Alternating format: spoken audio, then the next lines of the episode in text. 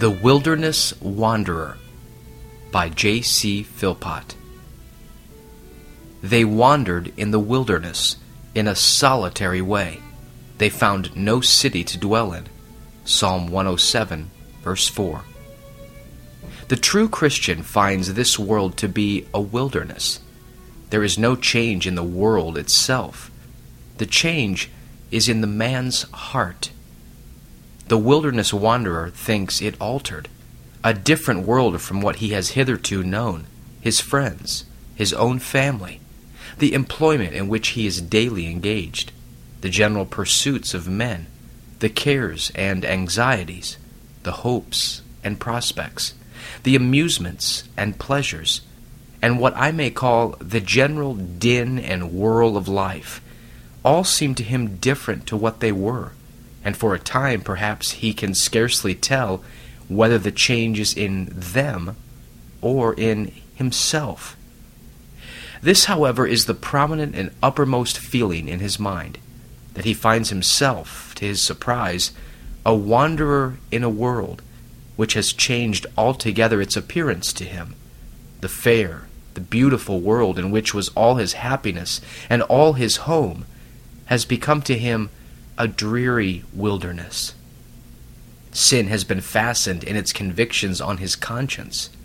The Holy Spirit has taken the veil of unbelief and ignorance off his heart. He now sees the world in a wholly different light.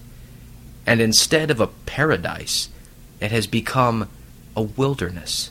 For sin, dreadful sin, has marred all its beauty and happiness. It is not because the world itself has changed that the Christian feels it to be a wilderness, but because he himself has changed. There is nothing in this world which can really gratify or satisfy the true Christian. What once was to him a happy and joyous world has now become a barren wilderness, the scene of his former pursuits, pleasures, habits, delights, prospects, hopes, anticipations of profit or happiness, is now turned into a barren wasteland.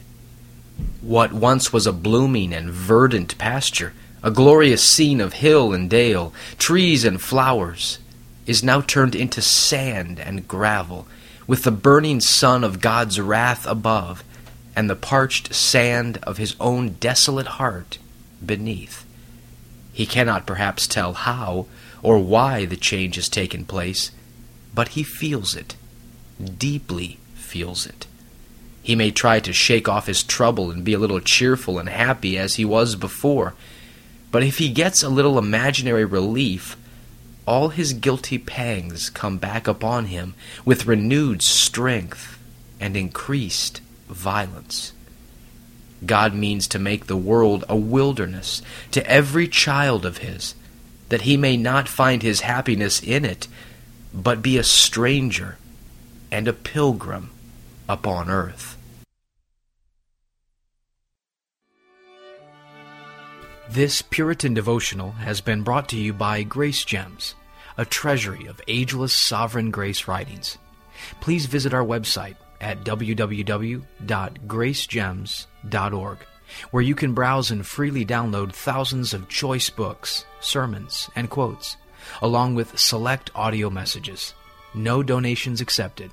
Thank you.